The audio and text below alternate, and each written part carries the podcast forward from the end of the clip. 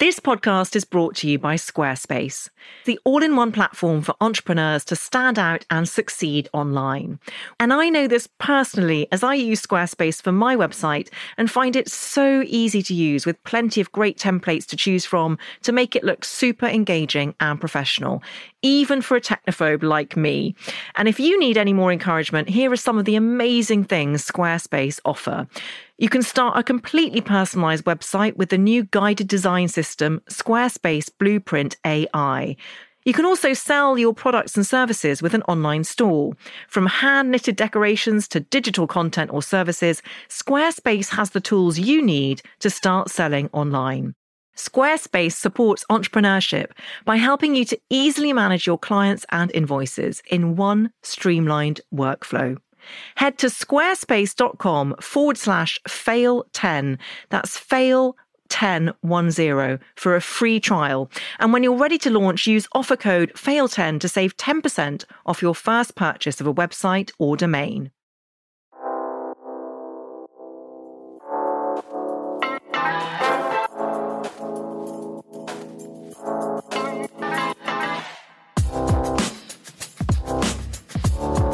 Hello, and welcome to How to Fail with Elizabeth Day, the podcast that celebrates the things that haven't gone right. This is a podcast about learning from our mistakes and understanding that why we fail ultimately makes us stronger. Because learning how to fail in life actually means learning how to succeed better. I'm your host, author and journalist Elizabeth Day, and every week I'll be asking a new interviewee what they've learned from failure. Munroe Bergdorf is an activist, model, writer, and broadcaster. A contributing editor at British Vogue who's written for multiple publications, she has since 2019 been a national advocate for the United Nations and the recipient of an honorary doctorate from her alma mater, the University of Brighton, for her campaigning work in transgender rights. A founding member of L'Oreal's Diversity and Inclusion Board, She's also the host of Spotify podcast The Way We Are and the hit MTV show Queerpiphany. She was born to a Jamaican father and English mother. She grew up identifying as gay under Section 28, the notorious piece of legislation introduced by Margaret Thatcher's government, which prohibited what was termed the promotion of homosexuality by local authorities and schools. Bergdorf began her transition the year that the Equalities Act passed in 2010. The first GP she spoke to said he had never met a trans person before and would have to Google for help. Times have changed since then, largely because of the tireless effort of activists like Bergdorf, whose work has often come at significant personal cost. Her memoir, Transitional, is out tomorrow and is a riveting blend of memoir and manifesto, so enlightening and quotable that I found myself dog earing almost every page. In it, she refers to the universal nature of transition. Transitioning is ingrained in our human experience, Bergdorf writes. It is not a process that only trans people go through. Transitioning is universal. Transitioning is an alignment of the invisible and the physical. It's the truth rising to the surface. Munroe Bergdorf, welcome to How to Fail. Thank you so much for having me. It is an honor to have you.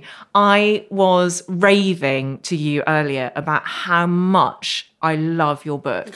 God, I feel so emotional because just hearing that from people that I really respect and look up to. And it's just such a bare book. Mm. It's like I've really laid myself bare with it. And it's so honest and it's been very difficult to revisit those experiences almost more difficult than it was to go through them because you're on autopilot yeah. but then going back there when i'm in a completely different place knowing that the book resonates with people is just everything. So thank you so much. Thank you for writing it and thank you for your bravery in making this public in so many ways.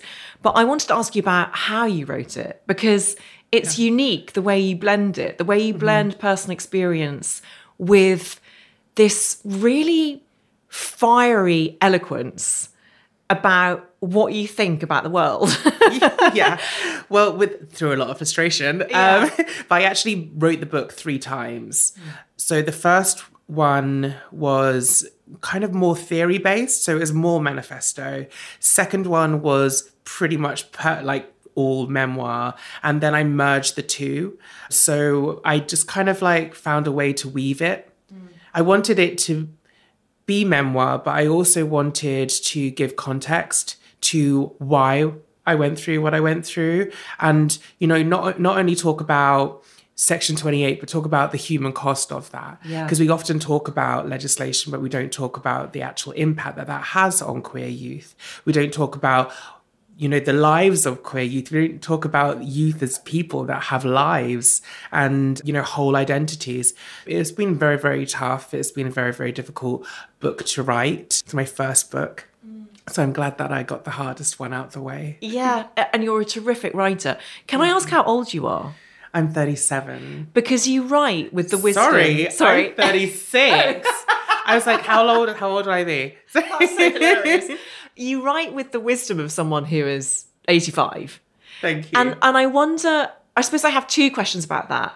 One is that there's such a clarity to your thought process on the page. And I really admire that and I'm quite envious of it because I'm someone who often doesn't think she knows what she actually thinks.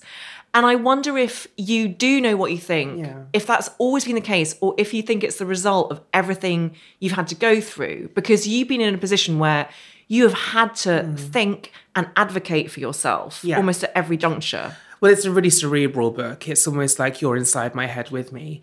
I think I'm in a continual process of figuring everything out. The book is really the process of me figuring it out. The curve of the book is almost like I experience trauma, then I become the trauma. And then there's a gradual separation between me and the trauma, and being able to look at it almost from a bird's eye perspective.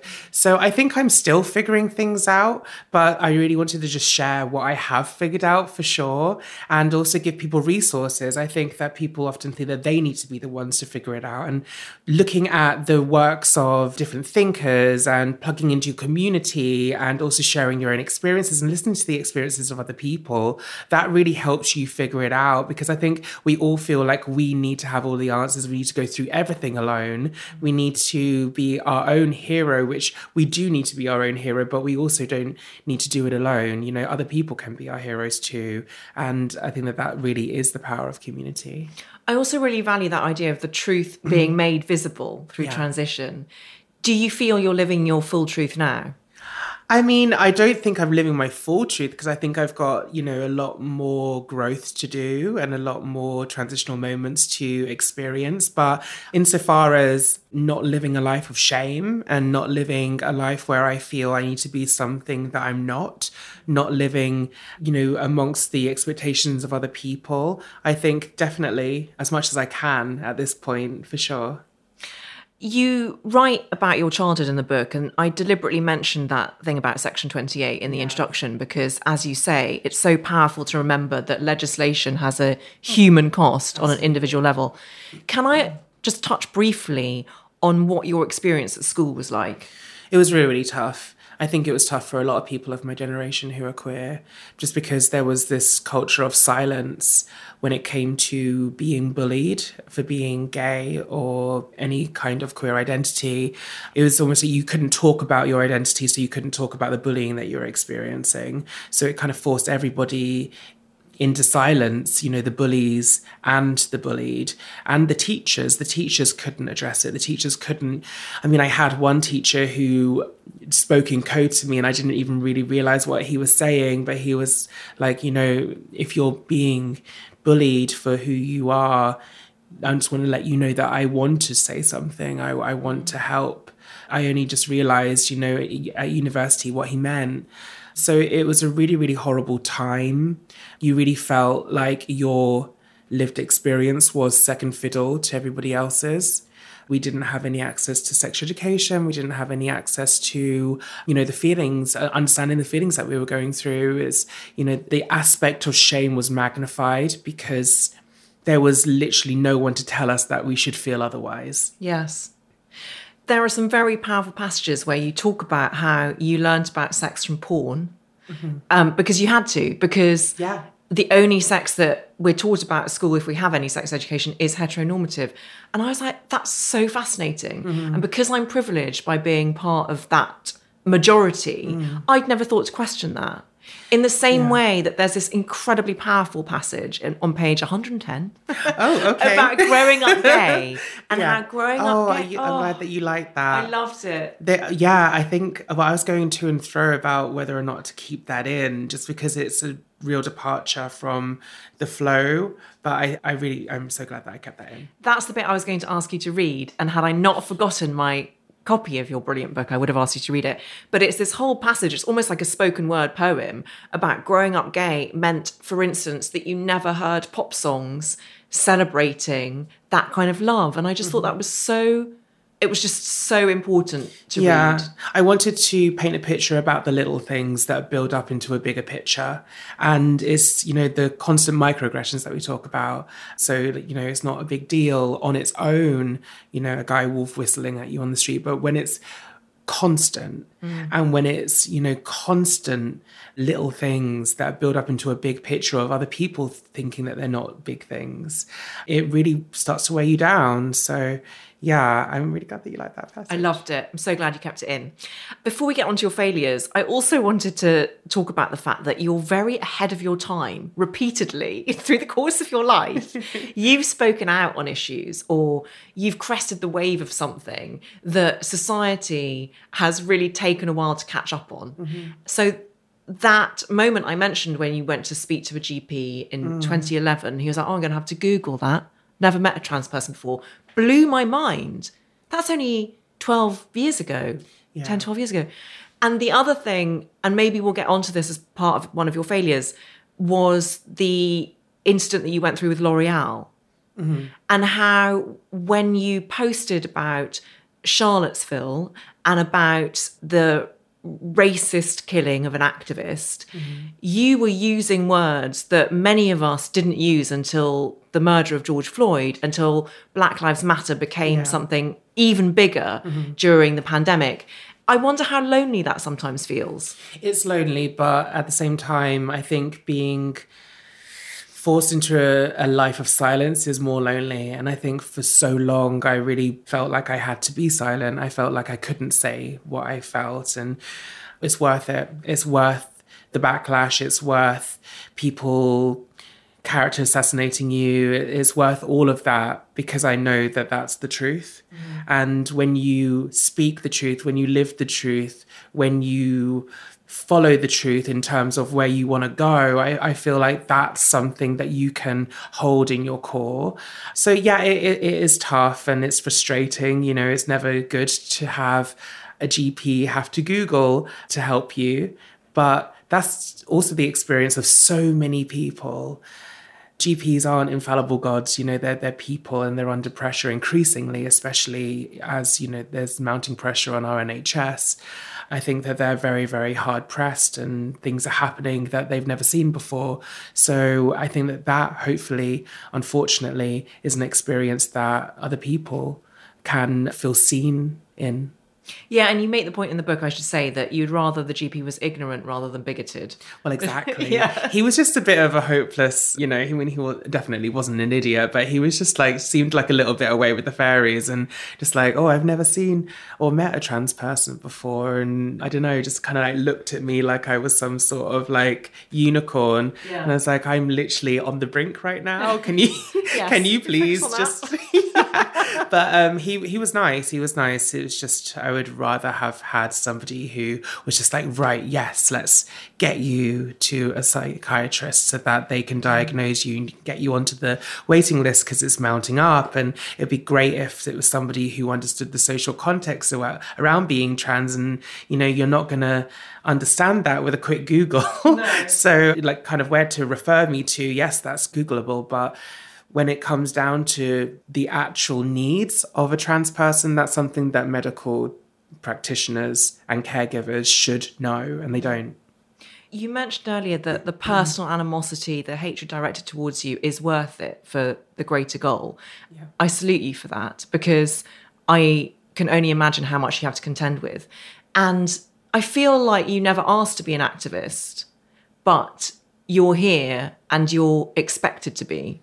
Well, in a way, it kind of saved my life, I think, because, you know, I, I, started speaking out when I felt massively frustrated, as I'm sure that you've read in the book. And I felt like it was my way of coping. I didn't really think of it necessarily as activism. I just thought of it as a way of me being able to connect with other people. And then I guess it turned into activism when I started working in the fashion industry and started booking interviews and it just kind of like snowballed and happened and then i was like okay well i'll just go with this because it's really what i want to do anyway i want to educate people. I want people to understand what I'm going through. I want to give people context so that people know what other people are going through. And I mean, it is worth it because I know that what I'm speaking about doesn't just affect me. I'm not speaking on my own behalf only. I'm speaking on behalf of literally millions of people who can't speak up for themselves, who don't have the same platform that I do, who are constantly, you know, who don't have the same privilege as I have now. I once upon a time didn't have the luxury of having the money to get cars. And I would have to get on the tube and get spat out on the tube, get people pushing me, pretending to push me onto the tracks. It's this constant harassment. So I know what it's not like I've always had this privilege or this life. I know what the everyday life is for a trans person, and it's not something that I'm willing to back down on. It's not something that I'm willing to water down or stop talking about because a few people want to shut me up. I'm so sorry that you've had to carry that pain. I'm, I'm so sorry that you've had those experiences, and I'm so sorry that like we let you down, like the rest of us let you down. I'm sorry. Everybody has their thing you know, society lets women down. Society lets black people and people of ethnic minority groups down. Society lets down so many different kinds of people and i think that that's really what i want to get across in the book is that marginalization and oppression and prejudice that's all it is it's the same thing we are all people. So it doesn't matter what kind of guise it takes, it makes us all feel the same. Yeah. So if we bind together as marginalized people, imagine the change that we can make. Imagine how many more of us there are than them. And I don't know, I, I just think that that's really what I want people to take away from this book, apart from the fact that, you know, none of us stay the same forever and that the world has always changed and it will always change. That we all have very similar experiences that have been separated and given different names by design to divide and conquer us so that we don't fight back together oh, I could just listen to you talk for hours. Um, Thank you. And it's such a beautiful croak, way of it. Croak at the moment. We're approaching. It's very sexy. Thank um, you. It is a beautiful way of looking at it. I mean, the world is literally spinning on its axis every day. The world is transitioning every single day. Mm. The world is evolving every single day. You strike me as an extremely truthful person. I wonder if do you pick up on energies when people are lying? Are you capable even of telling a white lie? Like you look great yeah. in that one. Okay, you are. Okay. yeah, I mean, you have to. You can't go through life just like giving it raw to everybody. I mean, everyone's kind of, you know, navigating their own difficulties. Sometimes you need to just like tread lightly. But I mean, yeah, I like to think of myself as a truthful person. I think it's important. But, you know, we're all human beings and I'm not you know, I'm no different from anybody else, but I think that is always the best policy. I haven't always been a truthful person, you know, but I think that that's really testament to where I was in my life and the life that I lead now. Yes, mm. but when you are forced into a life of shame and secrecy and almost like like self hatred, of course you're gonna you know lie because i used to lie because i wanted to create a better impression of myself because i didn't think i was enough as i was. I would lie to get my own way because I felt like the you know the cards were stacked against me in the first place. It was very much self-preservation, but I think the more that I poured into myself and invested in myself and curated the people that are in my life around me to also be truthful people that I didn't feel I had to compete with, that I didn't feel like I had to tear down to bring myself up or that weren't doing the same to me. I felt like I could live a life of truth and that's really what transitioning is, isn't it? It's living your mm-hmm. truth It's, you know, having a career that feels fulfilling. It's having deep and honest friendships that you can lean back on that give you a support system. It's living authentically with your gender or sexuality and transitioning from a life of shame into pride. I mean, that's all that pride is as well, that we celebrate every year. It's being able to live as your truth. So, yeah, I, I do try to be as honest as I can at all times, as long as it's not going to hurt someone else's feelings. yeah. Let's get on to your failures. So, your first failure is your failure to seek out healthy partnerships, which, as you put it to me, led to your journey into self acceptance and Yeah. a partner that you deserve. Yeah. It's kind of what I just talked about, but I think that we often don't help ourselves enough because we're trying to change ourselves within a atmosphere of chaos and I I really feel that it's important to bear in mind the people that are around you and make sure that you're not holding on to things because you feel like you should hold on to them. I'm kind of talking in riddles right now, but I used to date in a way that I felt like I should either fix people or I felt like I should be with people that were kind of punishing me in a way that I wasn't, you know, willing to punish myself. I was in abusive relationships for a long time. I was in very violent relationships, and it was almost like I was with them because it was a way of punishing myself, and I didn't need to do it. But once I started understanding that I need to be the one to love myself enough to not be in that relationship anymore, it was easier to pull apart and it was easier to get away. But it's the relationship dynamic of you know abuse. It's it's somebody feeding off of that part of somebody that desperately wants to be loved but there's also an element of self-hatred. And for me it was really really tough. It was one of the hardest things to write about in the book. And then once i started nurturing healthy relationships. And the first person that i really found healthy love with was actually another trans woman. And that was something that i didn't ever see happening. And she actually passed away this year. I'm so Um, sorry, Munroe.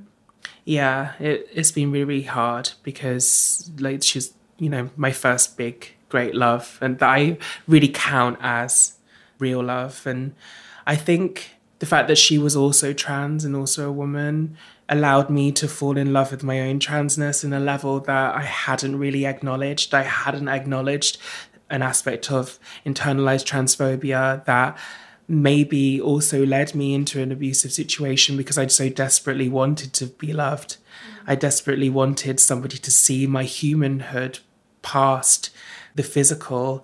I would often just end up in relationships with people that would either fetishize me or want to control me or want to, you know, embolster their own masculinity. And with my ex who's passed away, it was really none of that. It was all about just like loving me as the person I was. And once I had that love in my life, it really just filtered out. And I started making better choices for myself. And I started putting the love that I gave into other people into myself. And then it just almost kind of like it would just bounce between us. But she just taught me so much. And then from then onwards, I've really not shied away from feminine aspects in other people, whether or not it be men or women. I haven't dated a non binary person, but I mean, I'm pansexual. So just, you know, I, I love people, but the aspect of femininity up until I was in love with Ava, just I, I never really embraced that. So I think in falling in in love with another woman and another trans woman, it really allowed me to love myself. That's so profoundly beautiful. And what an extraordinary gift Ava gave you. I'm so sorry for your loss. Thank you for sharing that. Thank you. You put it so powerfully that idea of not being able to love yourself. And I'd love to read the quote that uh, I literally took a photo on my phone as soon as I read this because I, ne- I was like, I need to remember this and I need to quote it to other people. You wrote, You can't hate yourself into someone else loving you. It took me a long time to realize this. Ain't that the truth? I mean, that is everything, everything. It's simple, but it's you know, it's it's it's the tea. It's unfortunately, I don't think that we think enough about why we put up with these kinds of situations, why we allow ourselves to be treated in certain ways, why we overlook certain things. And I really did hate myself because it's all that I was taught from an early age. I was made to feel like the outsider. Then the outsider got turned into like the monster, then the monster got turned into a ghost. So I've been navigating a space between being completely ostracized, monsterized, or invisibilized. And then by the time that you're a young adult, you're like, where's my self-worth? Mm. I had I had none. And my choices really reflect that. And that's why I'm really trying to exercise empathy, you know, with people that aren't in their best moments either. And, you know, we, we've all got those moments that we look back on and we're like, oh, I really didn't behave how I should have or how I would now. And I think that that's really what this book is, is showing that it's not always our fault. Yes. You can transition into loving yourself. Mm-hmm you were talking there about your relationships in young adulthood, but I was very struck in the book about your relationship at school mm-hmm. with the person who bullied you. You had a crush on him. Oh, yeah. I thought that was really interesting because I was like, oh, it started very early then. That idea that if someone was treating you badly, yeah, that's what you could hook onto. Unfortunately. Yeah, but I also don't think that that's something that's uncommon. No. When we were younger, you know, when the boys used to like pull the girl's hair, they would be like, oh, it's just because he likes you. Yeah. It's so dysfunctional, isn't it? It's so weird. yeah. And I guess I really, really internalized that. But it was also a very, very innocent relationship. I mean, he was my bully, but he was also everyone's bully. He was just a real, you know, that kid that's in primary school that just is obviously not having a good time at home. That just lashes out. And I managed to find his soft side. I managed to get him to open up to me by writing me letters that we would leave in each other's lunch trays. And this is in the book. One day his mom found the letters and then she homophobically assaulted me when I was, I, I can't remember how old I was. I think I was eight and you know she had him in one hand she had the letters in the other hand and she was shouting words at me that i had no idea what they meant until i got to high school and then i was being called those names again. So uh, yeah it really started early with you know kind of going for the wrong people. But i guess that that's also you know testament to how i felt about myself I think also, again, you write about this very respectfully in the book about your parents, mm. but there's also a sense that unless we have the full confidence that our parents love us exactly as we are, mm. that's going to have a knock on effect in all of our relationships. Yeah, I'm glad that you said that about sensitively writing because it's so hard because I've got such a great relationship with my parents now, but it hasn't always been great. So, how do you write about something that hasn't been great? Whilst also respecting the relationship that you have right now and also understanding that they are also people that are growing and transitioning and have their own arc of you know understanding other people around them especially those who they love. So it was really really tough. But i wanted to just be honest. I wanted to show them that I'm proud of them, but also like show other people who are going through the same thing with their parents that it is possible to find resolve. It's possible to see your parents as, you know, infallible people and still love them. It's possible for them to also read this book and renegotiate the relationship with their child. But I, I, yeah, it was, it's one of the hardest aspects of the book because there was that element of doubt when I was growing up that do my parents really love me? Am I even, you know, their child? Have they, you know, where do they pick me up from? Yeah. because I'm definitely not related to anybody in this house. I often felt when I was a kid.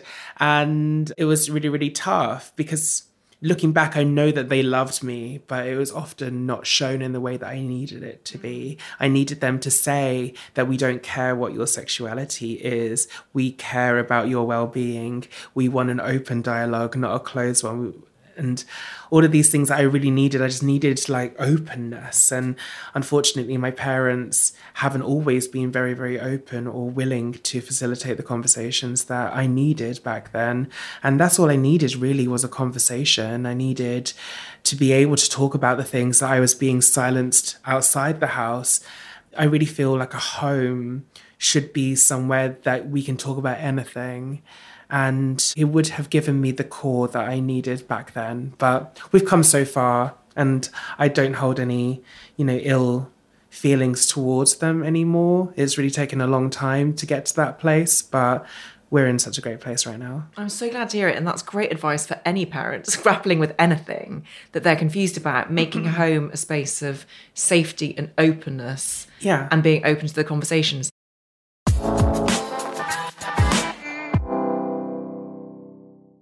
We're living in an era of information overload. We've more knowledge than ever before. But what do we do with it all? Notion is a place where any team can write, plan, organize, and rediscover the joy of play. It's a workspace designed not just for making progress, but for getting inspired. Notion is the AI powered workspace where the everyday takes care of itself. Meetings have summaries, docs find themselves, and every question has an answer because Notion AI turns knowledge into action. And I know that myself because I once asked it to write an introduction for a How to Fail episode. And I have to say, it was so helpful and so convincing. Try Notion for free when you go to notion.com forward slash fail. That's all lowercase letters, notion.com forward slash fail and start turning ideas into action. And when you use our link, you're supporting our show. Notion.com forward slash fail. I'm Rachel Martin. After hosting Morning Edition for years, I know that the news can wear you down.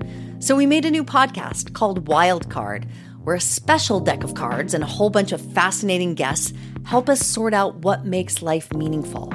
It's part game show, part existential deep dive, and it is seriously fun. Join me on Wildcard, wherever you get your podcasts, only from NPR.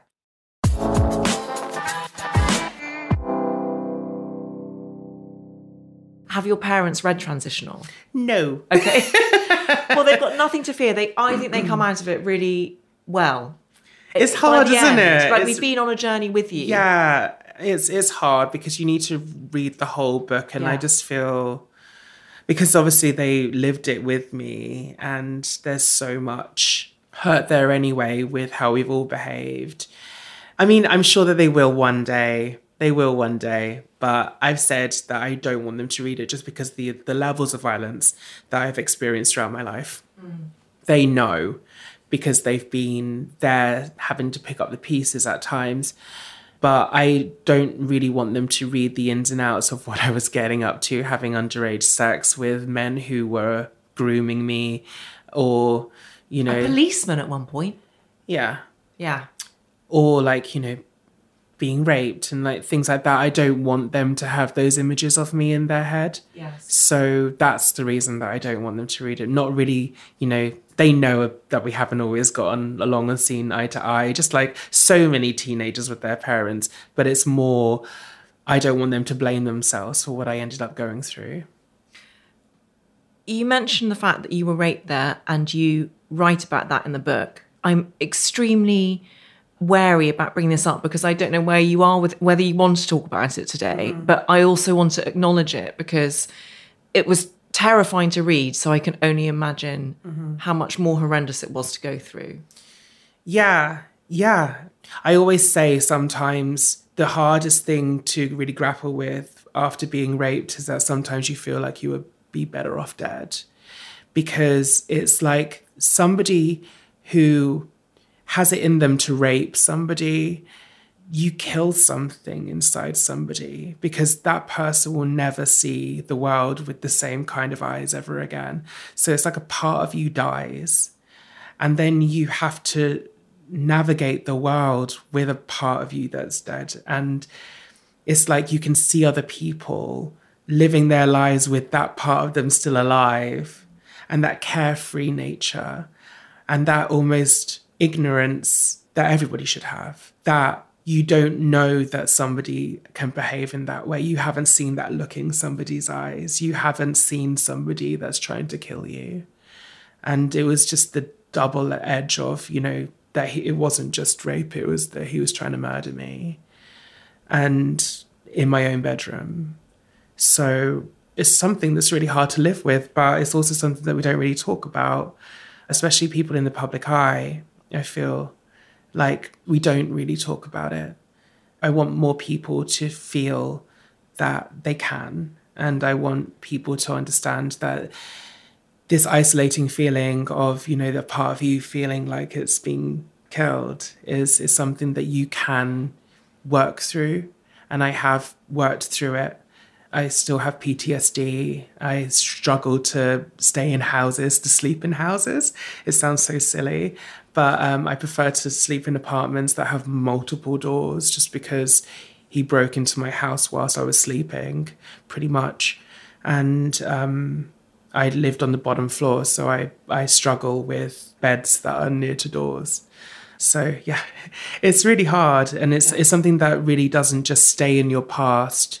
And again, in the book, I show how that's had a knock on effect with you know the relationships I ended up in. I ended up punishing myself after I was raped, and then that led to abusive relationships because I couldn't love the body that I was in.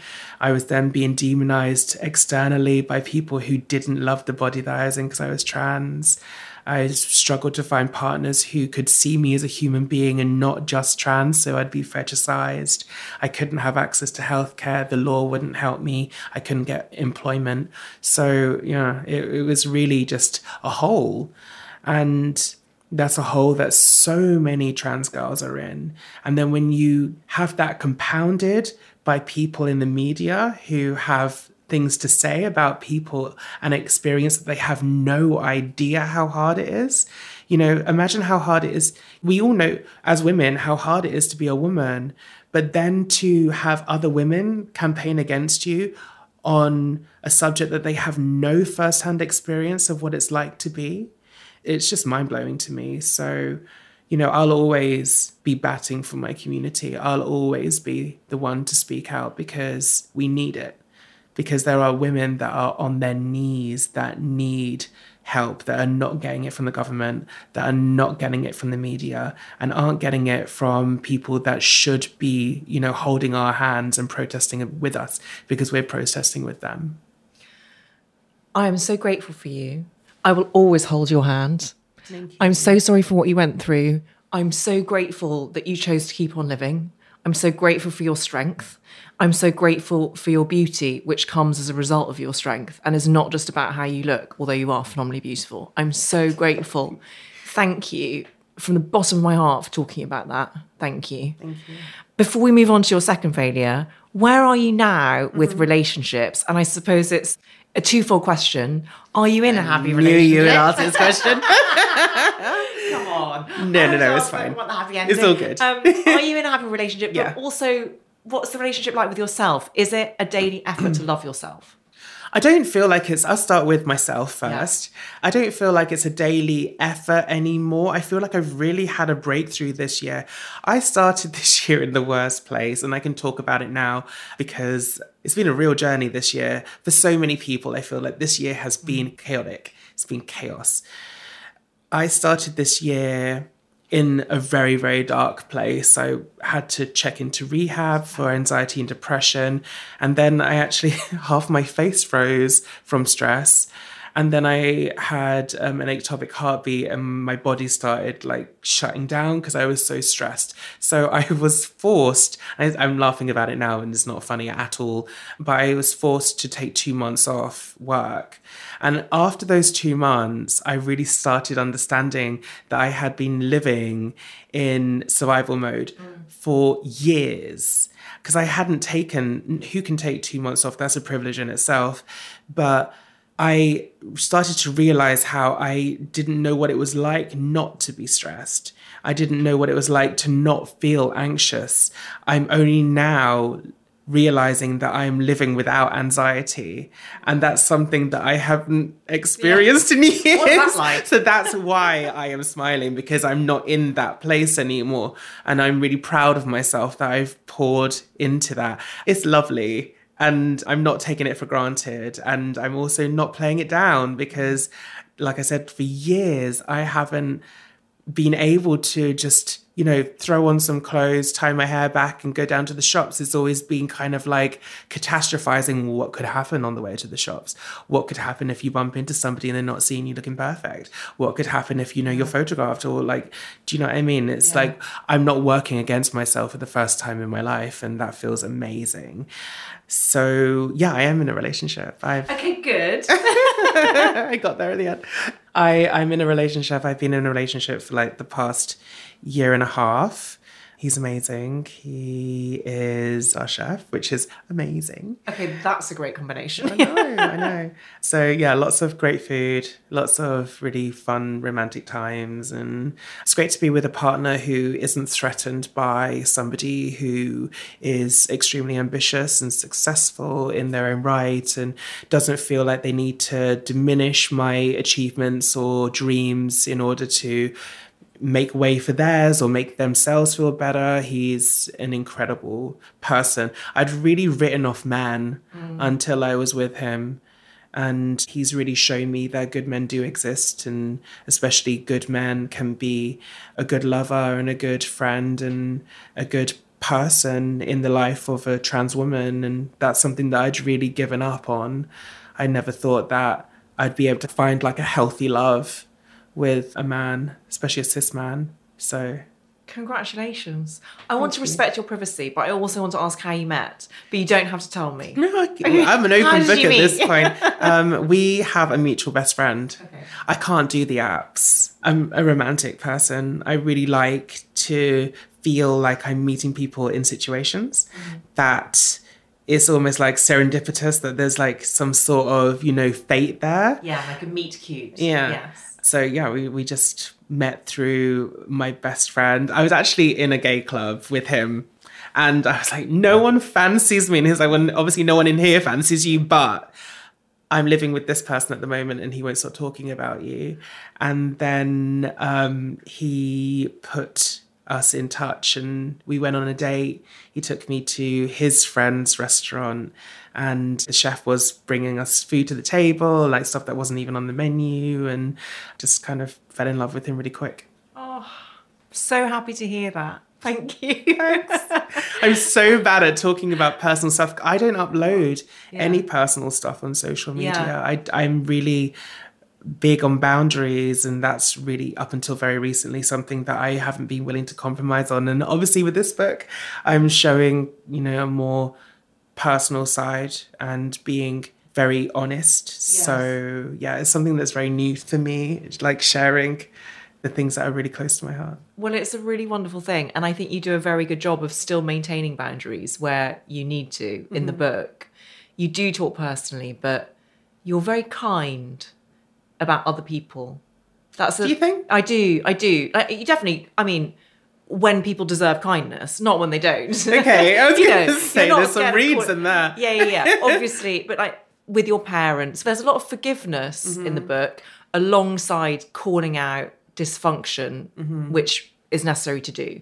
Calling out danger, calling out violence, like that coexists with. I don't know. It's just I, would never read anything like it. I'm not doing a very good job of putting it to words. I think you are. Okay. It's yeah, yeah, I, I, get what really, you mean. It's blended. It's just like blended in a really beautiful I, way. That's really what I wanted to get across. I, I think in this time, I'm such a millennial. I always start with I think. I need to talk with more assertion, like Gen Z.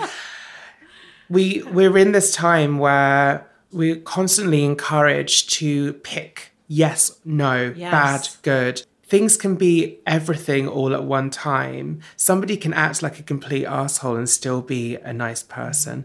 So people can, you know, make bad choices and not be a bad person. I think that it's really important that we try to understand that we are all human beings that are whole beings that can be different kinds of people day to day. And, you know, you can meet somebody on a really bad day, but that doesn't mean that they're a bitch. You can meet somebody on a really good day, and that doesn't mean that they're not awful to somebody else. We're really nuanced as Yes. individuals, and that's really what I wanted to get across in the book. That's exactly it. Thank you. Teamwork. saving me there for myself. yeah, that's exactly it. Okay, your second failure, you've already touched on it, but it's your failure to forgive yourself and others. Yeah, that's kind of what I was talking Yeah. about.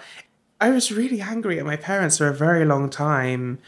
And that resentment that you hold on to when you are at war with somebody, you end up being at war at yourself because you're the one that holds on to it. You're the one that carries that around. So many arguments that I've had with people, and then they're like, I didn't even know that you felt like that. I didn't even know that that there was animosity there. And then you realize that you're the one that is at war with yourself because they don't care. So ultimately, I've just tried to lead with more forgiveness with other people because I want that same forgiveness. I want to be able to like forgive myself for like what I've gone through, but I also want to forgive other people mm. for what they've gone through because I think in extending that to other people, you can extend it to yourself and vice versa. So I think it's a holistic thing. You go through life angry and then you end up being angry at yourself. And then it's a self feeding cycle.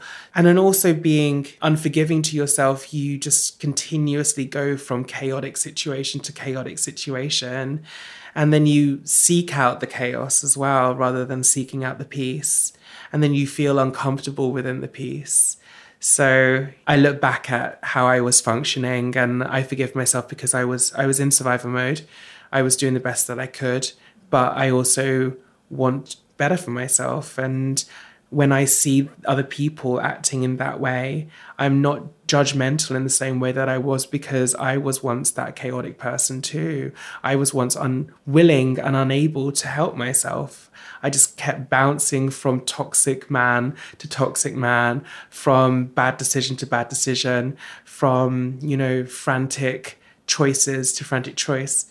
And I have, you know, complete compassion for anybody that's making those same decisions because sometimes it's the only way that you know. But you need to be able to forgive yourself and to forgive other people to be able to get out of that. How recent has that forgiveness for yourself been? Because I know that dealing with your PTSD and your mm. anxiety, I know that it came to a head during the pandemic, didn't it? Which is Yeah. like still only a couple of years ago. Yeah, well, writing this book really unearthed a lot of stuff. Yeah. I mean, since I've been in the public eye, it hasn't been as bad because the chaos all then became external. That's really interesting. That's fascinating because you might think that's counterintuitive that being in the public eye would make it worse, but you're right that Yeah. you can externalize I feel your head. like I was just sorting myself out, and Yeah. then fame happened, and then I was like, okay, well, now I need to level up personally because all of the chaos is no longer just inside of me and in my personal life, it's now in the public sphere. So it changed when I came into the public eye. And then obviously, like navigating extremely wild situations that nobody should be in, like, you know, being sacked by one of the biggest beauty brands in the world or you know having to leave the labor party as an advisor or being attacked by a member of the house of lords or being assaulted live on television or you know all of these wild things that have happened over the past 5 years i really had to level up and be on my own side. So it forced me to grow but then I guess I wasn't processing any of it because I was in go mode. I was mm. in, you know, how am I going to get through this mode? And then when the pandemic happened, yeah, it all came out and I started feeling everything. Not only what I hadn't processed in the public eye, but what I hadn't processed before it because I was also in go mode then. yes. So I started having PTSD from being raped, and I even had, you know, stuff come up from childhood because I realized in writing this book that everything is linked, that all of my decisions that I made as a adult were influenced and impacted by what had happened to me in my childhood and in my teens. And I just started feeling extremely angry at everything. at my parents, at society, at the government, at myself. And then I guess I started feeling like I was grieving, like I was grieving a life that I didn't have, that I realized that none of that should have happened at all to anybody. And then I started just letting it go. And then stress happened. Then I went to rehab. And then my ex died. And then, whilst grieving for her, I feel like it just changed something. I had a new respect and understanding of like my own mortality and like life in itself. And I started feeling like this is my life. And all of this stuff that's happened to me is not me. This trauma that I have is not my identity, it is my story. Who am I outside of this trauma? Who am I in this life? Mm. And I feel like her death, in a lot of ways, really shook me awake. And I've just been in a very, very different place since grieving her loss because I feel like I'm not going to allow what happened to her to happen to myself or to anybody else yeah. that I love. And it brought me closer to myself and to the other people in my life that I love. You're living life for the both of you, in a way. Yeah. Did it take a lot of therapy to get this wise? like, no, just a lot of trauma. Okay. a lot of introspection and I think so in, in different ways. I mean, I'm not really a kind of person that likes to talk to strangers. I think therapy is massively, I'm not a therapy denier or anything. I think it's massively important. And you, you should pick the therapy that works for you. So I think different kinds of therapy work for different people. I'm not really into just talking mm-hmm. to somebody that about, you know, what I've been through. I love. Might as well record that for a podcast. well, exactly. But uh, yeah, different kinds of therapies definitely have worked. I think it's really down to who you have in your life. And I have the most amazing friends. I have an incredible team around me. I would not have been able to get through it if I didn't have an incredible team. My management are not just managers, they are friends that, you know, my, my manager saw me on Good Morning Britain debating Piers Morgan and tracked me down that day and signed me on the spot. And we've been together ever since and my publicists are incredible in you know sheltering me and understanding how it is for trans people in the media and educating themselves. So i'm very well protected but i'm also very very conscious of the fact that this is this is my life. Mm. and i'm not going to allow people to tear me down anymore. I'm not going to allow them to tear other people like me down and unfortunately, sometimes it takes the most difficult situations that you could ever imagine to get you there.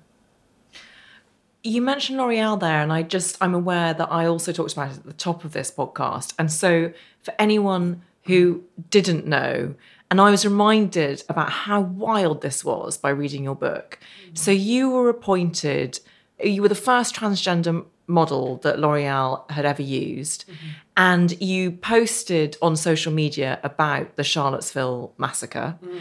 And you said lots of incredibly reasonable things. Well, yeah, at, I, I, was angry. Time, it was yeah. kind of like people were almost more concerned with the fact that I was angry and the fact that I was using swear words than the fact that we were witnessing a Nazi protest and people being killed by white supremacists driving cars into them, of course I was going to be angry. Of yeah. course I was going to, you know, be, you know, screaming from the top of my lungs because no one was listening. Nobody wanted to talk about racism, even though we were seeing it play out in the most extreme way that you could possibly see it play out.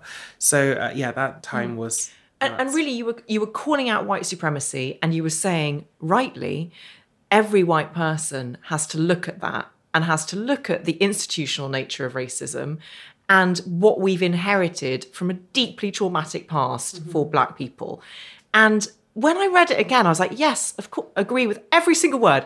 At the time, because you were still ahead of your time, there were all of these tabloid generated headlines mm-hmm. about you claiming all white people were racist and L'Oreal ditched you. Mm-hmm. Very like that, mm-hmm. which was an incredibly difficult period for you professionally.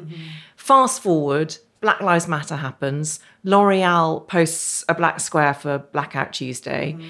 and you leave it 48 hours, and then you rightly call them on that and say, You've never reached out to me, you've never apologized about what you did. And then a conversation was facilitated with the head of L'Oreal, and now you are on their diversity and inclusion mm-hmm. board, which is great. So I just wanted to bring people up to speed on that. It is a very wild story.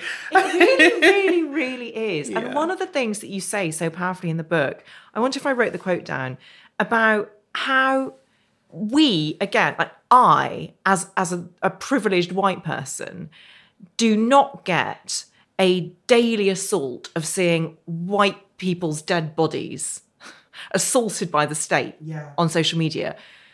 We are violently accustomed to seeing that happen to black bodies. Mm-hmm.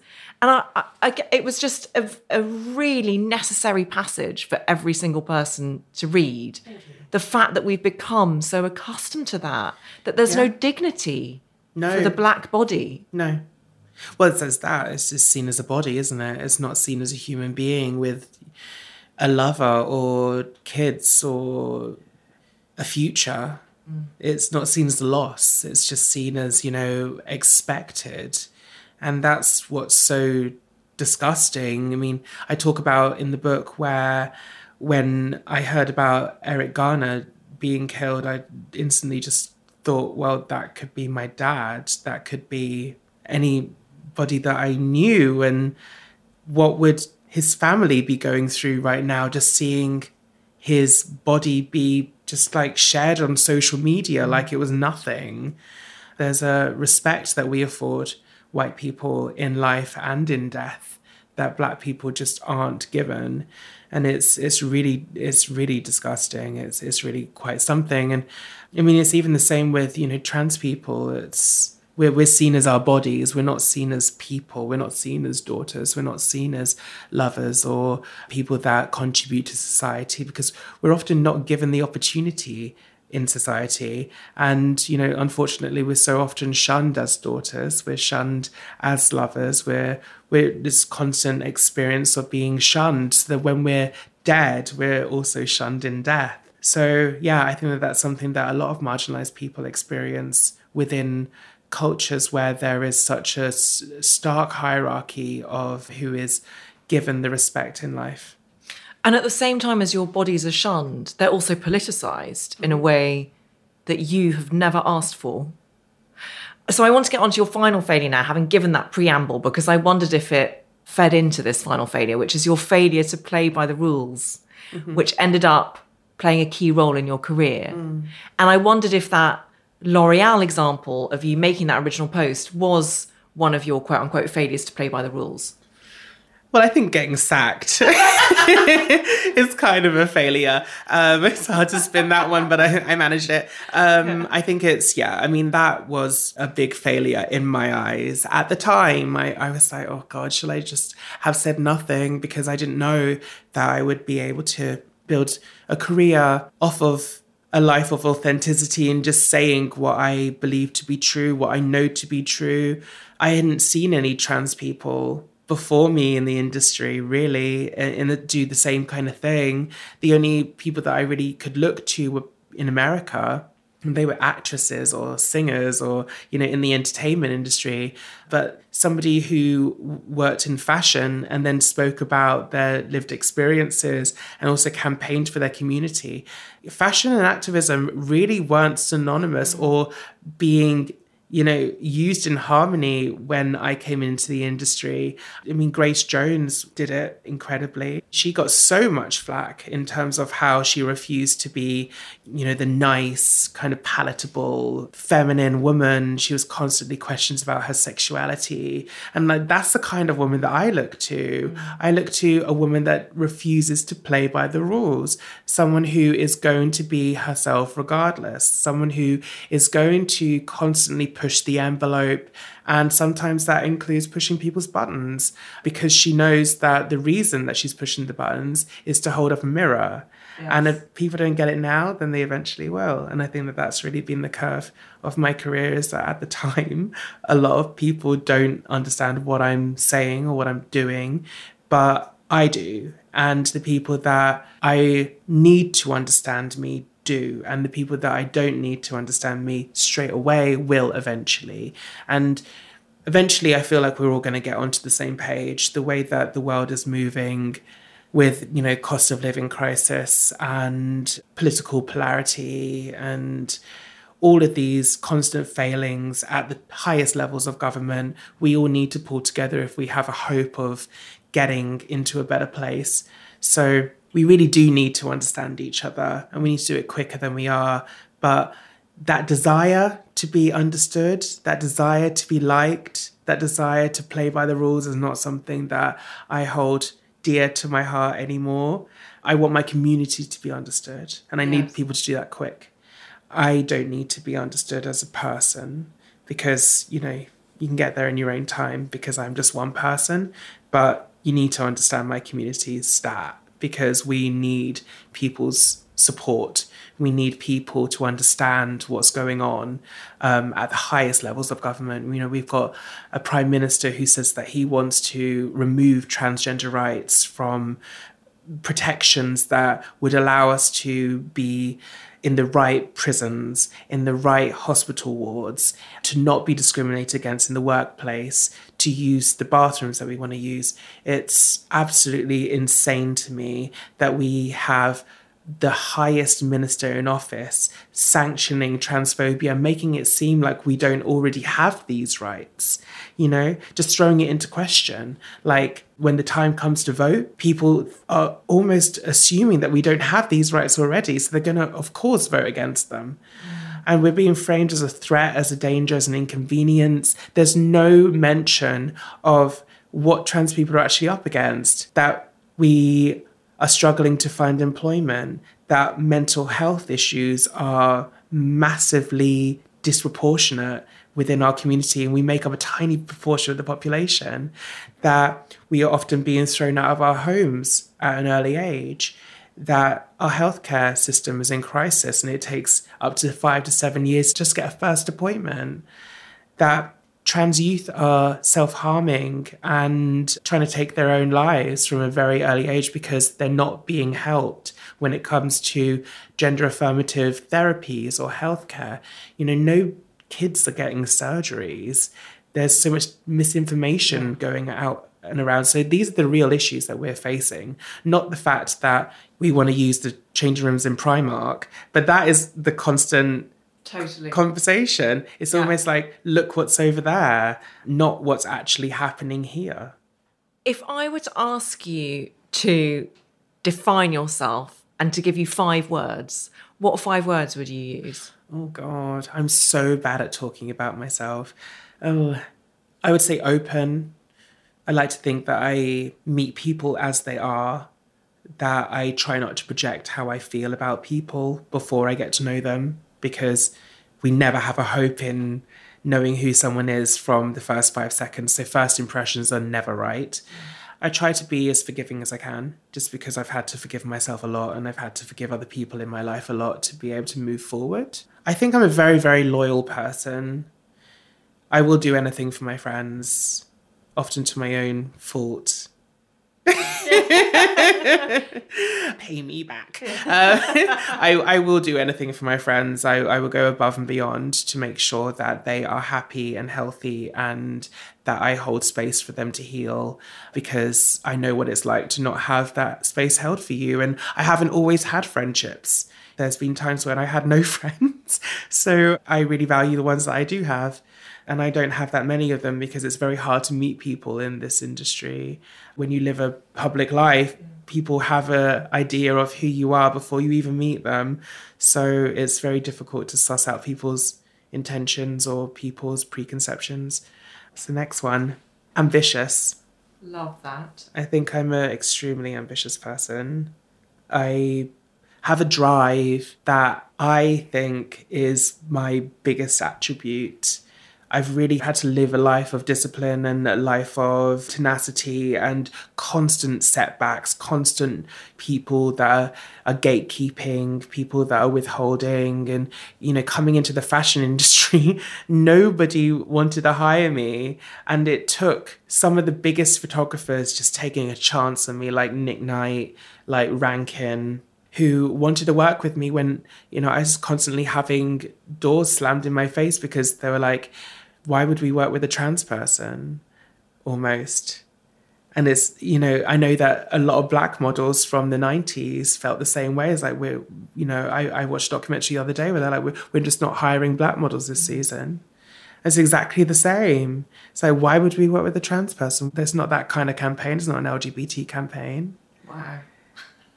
And like now we're seeing that change. We're seeing trans people be in shows and it's not a thing that they're trans. It's just, you know, I mean, it is a thing because the visibility is incredible.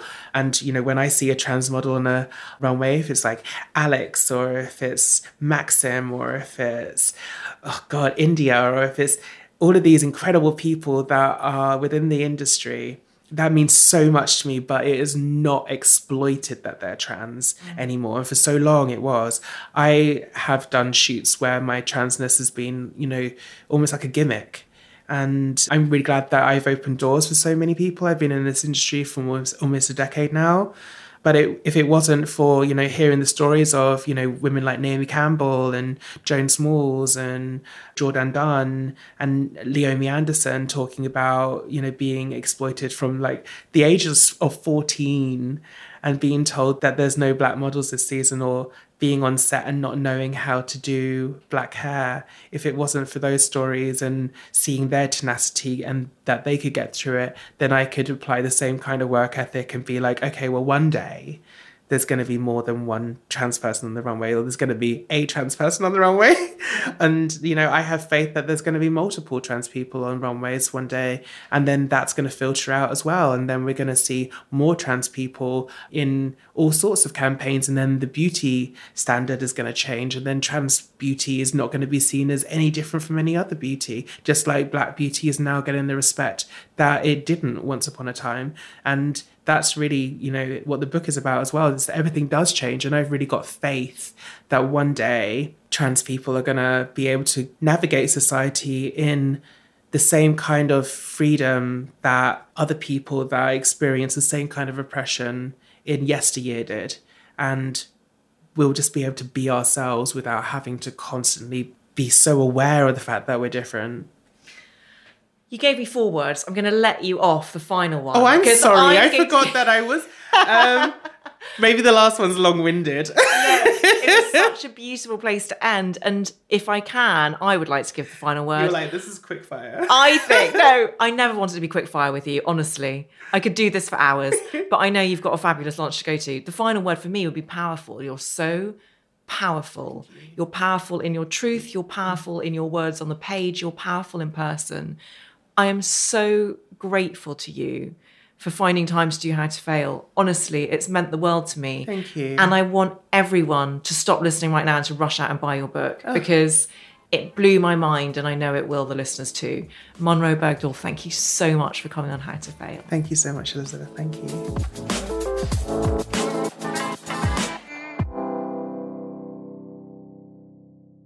If you enjoyed this episode of How to Fail with Elizabeth Day, I would so appreciate it if you could rate, review, and subscribe. Apparently, it helps other people know that we exist.